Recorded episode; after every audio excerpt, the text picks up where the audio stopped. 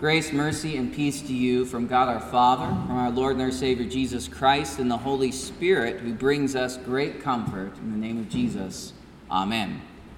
Uh, the text for our sermon today is from our epistle lesson in Romans chapter 6. And so, it teaches that if you love something in this life, it will be worth some labor. For example, if a young man loves a woman, he will work hard to prove his love for that woman. And if that woman is duped into marrying that man, he will work to show his love by caring for her and providing for her. He will work to maintain and nurture his marriage. He will delight in the hard work of raising a family with the woman he loves and this is a wholesome thing. The labor invested in that wholesome thing usually produces good fruit children, contentment, happiness, and things like this. To live this sort of life, a man must develop some virtues in himself the virtues of self discipline and self sacrifice for the sake of the ones he loves. And he will strive to emulate Christ in how he loves his family. However, there are some less wholesome things in this life that people love and labor for. For example, if a person is addicted to drugs, he will labor terribly for his next fix. He will willingly humiliate and debase himself. He will steal. He will hurt people. And he will neglect his loved ones. He will do anything to get more of what he desires, and this will bear terrible fruit.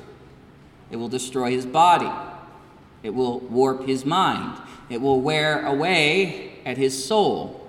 And his only priority will be that next fleeting moment of pleasure that he receives from his drug. He will be driven into himself, and it will make true love nearly impossible.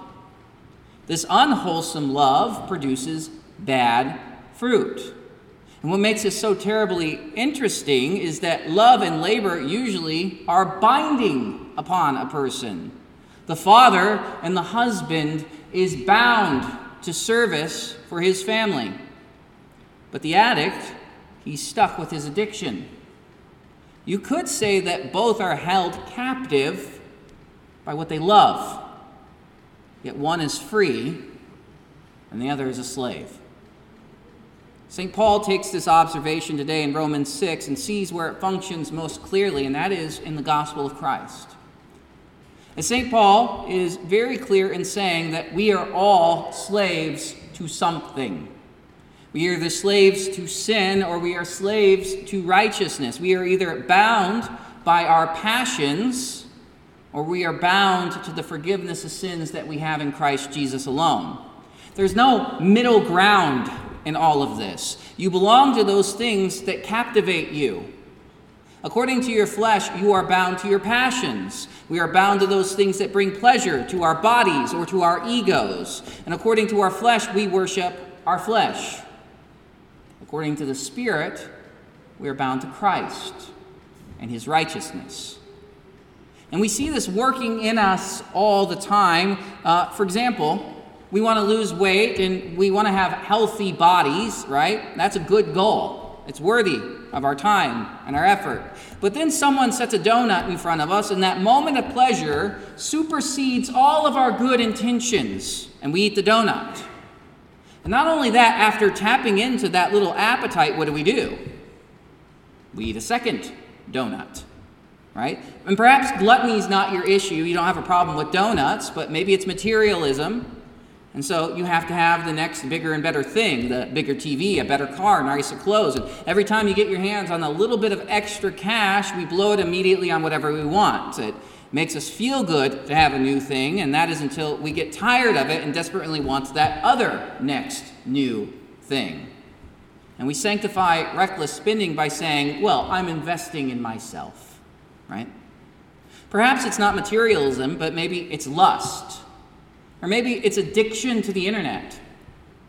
Maybe it's feeling superior over other people on social media. Maybe it's an obsession with sports or obsession with politics or escapism through entertainment. These things all have the potential to captivate our hearts. Many people devote their entire lives, all their focus, all their attention, all their labor, and their love to these things. We can easily waste our lives away in these vain pursuits. And the sad thing is, is that these things bear no good in our lives, except maybe a few moments of fleeting pleasure, accompanied by a load of problems. They help you escape life, but they do not heal your life. And that is because these things ultimately can lead to death. This is what St. Paul is talking about in our epistle lesson today as he says, For just as you once presented your members as slaves to impurity and to lawlessness, leading to more lawlessness, so now present your members as slaves to righteousness, leading to sanctification. For when you were slaves to sin, you were free in regard to uh, righteousness. But what fruit were you getting at that time from the things of which you are now ashamed? For the end of those things is death. The reason that these things lead to death is that they become our gods. Or maybe more accurately, they become the worship of our true idol, me. This is what all of this really amounts to. It is binding ourselves to our primal, primal and sinful passions I do what I do because it pleases me. I'm out to serve myself. I can try to justify this in any way I want, but in the end, it's all about pleasing myself. And very quickly, we can become enslaved to that pleasure. As Jesus says, Most assuredly I say to you, whoever commits sin is slaves of sin. So, the so called freedom of loving myself the so called freedom of self love is slavery. And this is the way that has been since the fall. In our Old Testament lesson today, we heard about the paradise that God had placed Adam and Eve in. Uh, there was only one command You shall surely eat of every tree in the garden, but of the tree of knowledge of good and evil you shall not eat, for in the day that you eat of it you shall surely die. In regard to everything else, Adam and Eve were completely free.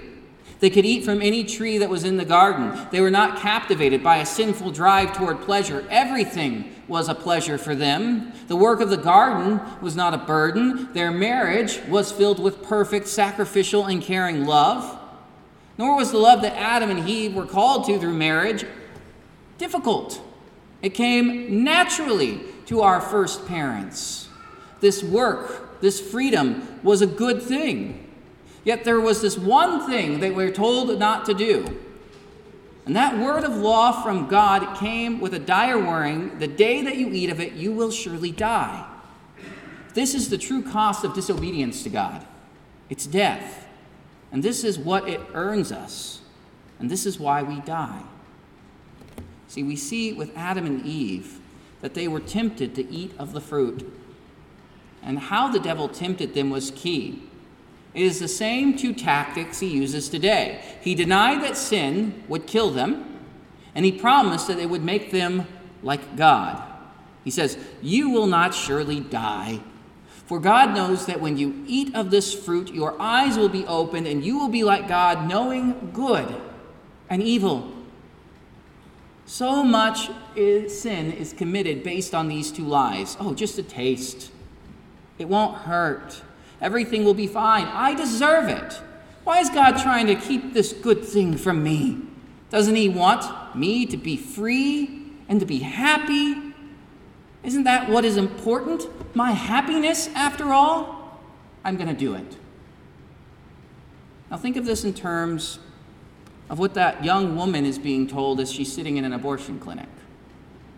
Or think of this in terms of that confused young man who is being told he's more of a girl than a boy, and a little bit of medication and surgery can, can fix that in him. Or maybe it's the wife who's had just another stupid argument with her stupid husband and just cannot stand another minute with her husband and those nagging, terrible kids. Here we have people standing at the foot of the tree, and the fruit dangling in front of them. And they're being told, You deserve it. You can have what you want. You can be free. It won't hurt you. Just abort the baby. Just mutilate your body. Just abandon your family. You can be happy.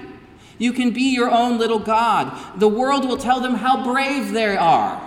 They will be convinced that they did the right thing, even as their lives are crumbling around them. That is slavery. As one is driven to their destruction and being told all the way along, hey, you're doing a good thing. Ah. But our God is merciful. He did not leave Adam and Eve to their death, nor does He leave us. He frees us from this bondage to sin. Our old masters are cruel.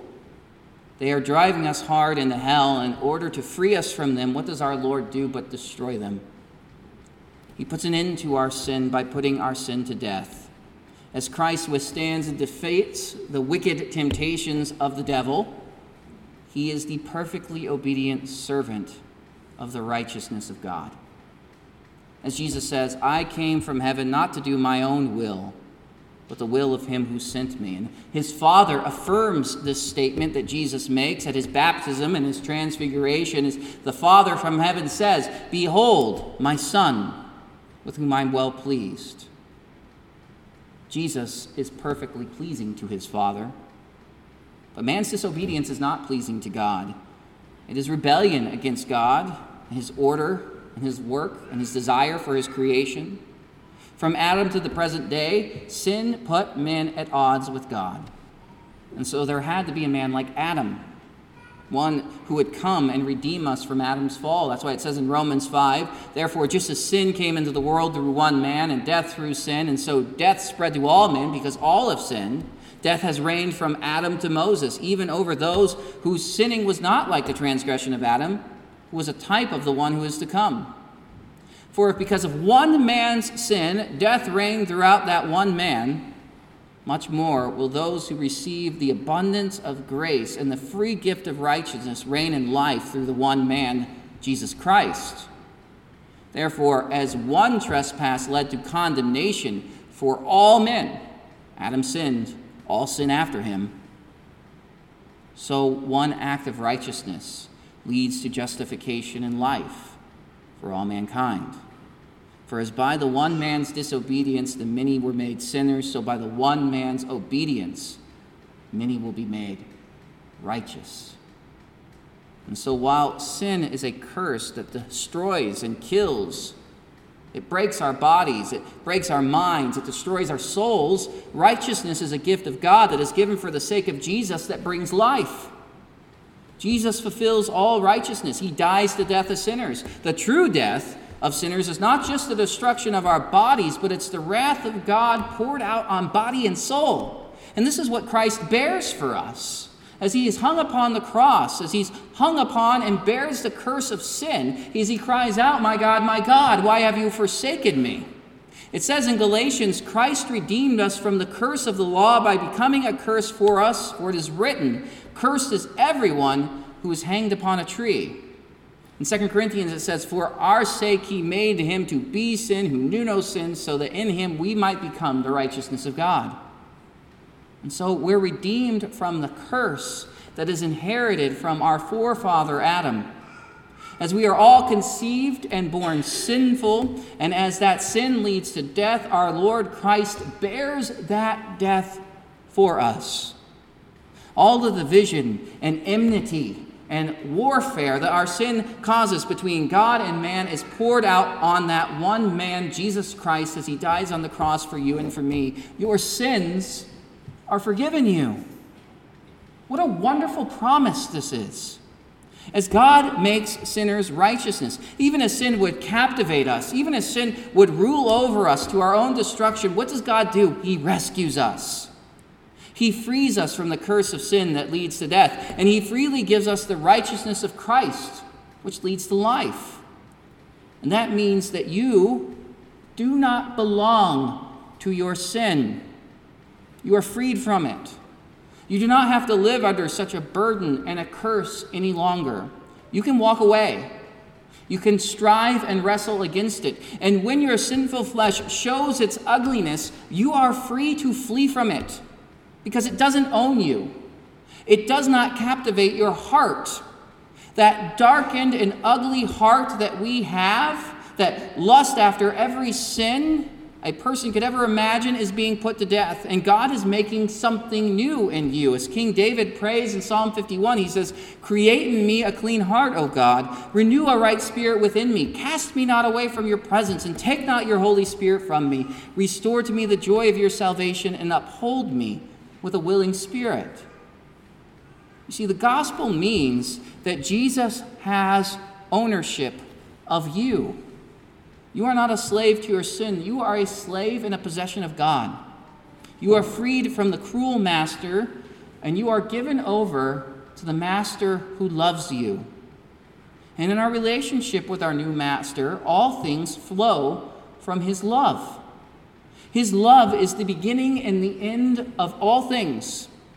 And while our old master, when our, uh, with our old master, all things began and ended with our sinful desire, with this new master, all things rest upon the love that drives Christ from his throne in heaven so that he can take on our flesh and die upon the cross. It is that cross that now drives us. It is your life. It makes you into something new. As the old sinner has been put to an end, and the baptized child of God lives and breathes and endures because daily the forgiveness of sins is applied to you. Daily, by the work and the power of the Holy Spirit, you can confidently say, Jesus died for me, my sins are forgiven. So that those deadly sins that are continually plaguing your life, they are brought to nothing because they are nothing before God. This means you are free to resist them. Your flesh has no mastery over you. Of course, your sinful flesh isn't going to go down without a fight. You will be tempted. You will fail to do what you ought to do, and you will suffer the effects of sin in this broken and sinful world. Your Christian faith may even make that suffering be felt more acutely. Yet, even as you suffer temptation, even as you fail to be righteous like Christ, you are free because you still do not belong to those sins.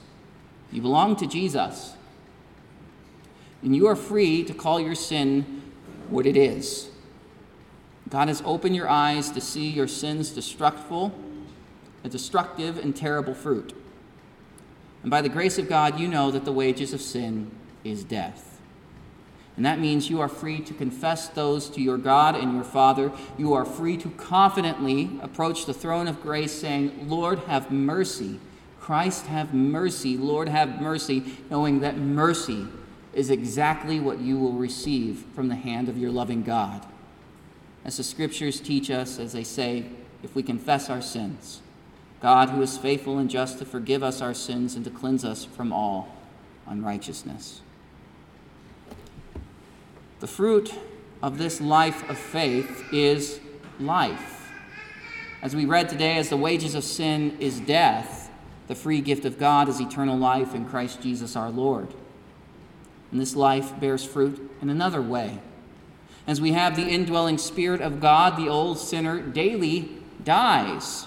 And the fruit of sin that leads to death are overcome by the fruit of the Spirit. As St. Paul says in Galatians, he says, Now the works of the flesh are evident sexual immorality, impurity, sensuality, idolatry, sorcery, enmity, strife, jealousy, fits of anger rivalries, dissensions, divisions, envy, drunkenness, orgy, and things like these. I warn you, as I warned you before, that those who do such things will not inherit the kingdom of God.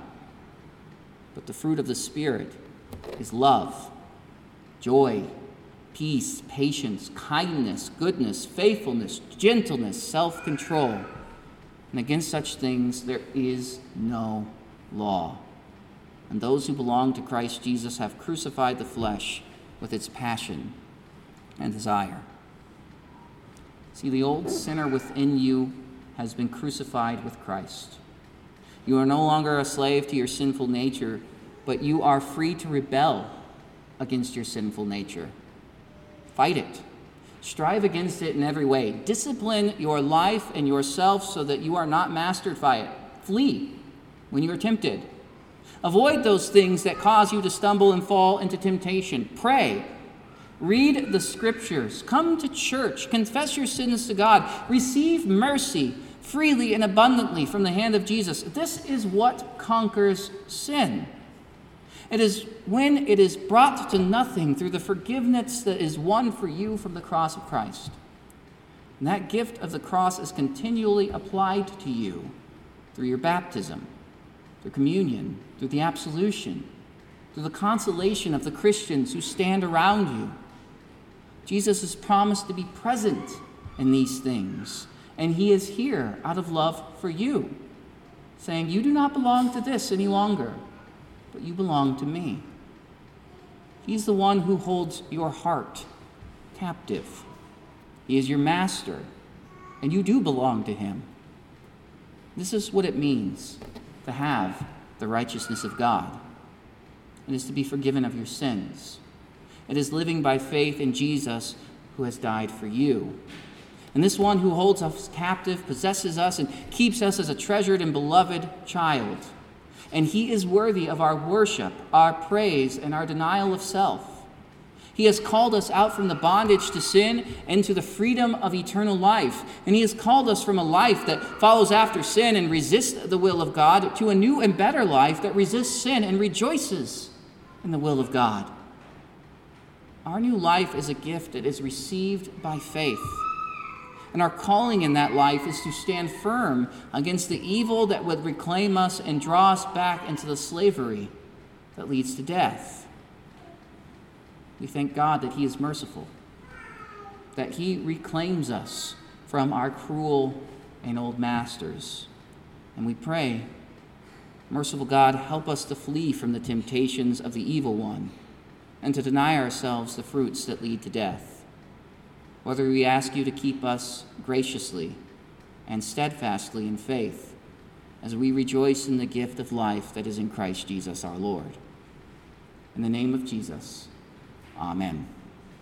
Now may the peace of God that surpasses all understanding guard your hearts and your minds in the true faith to life everlasting. In the name of Jesus, amen.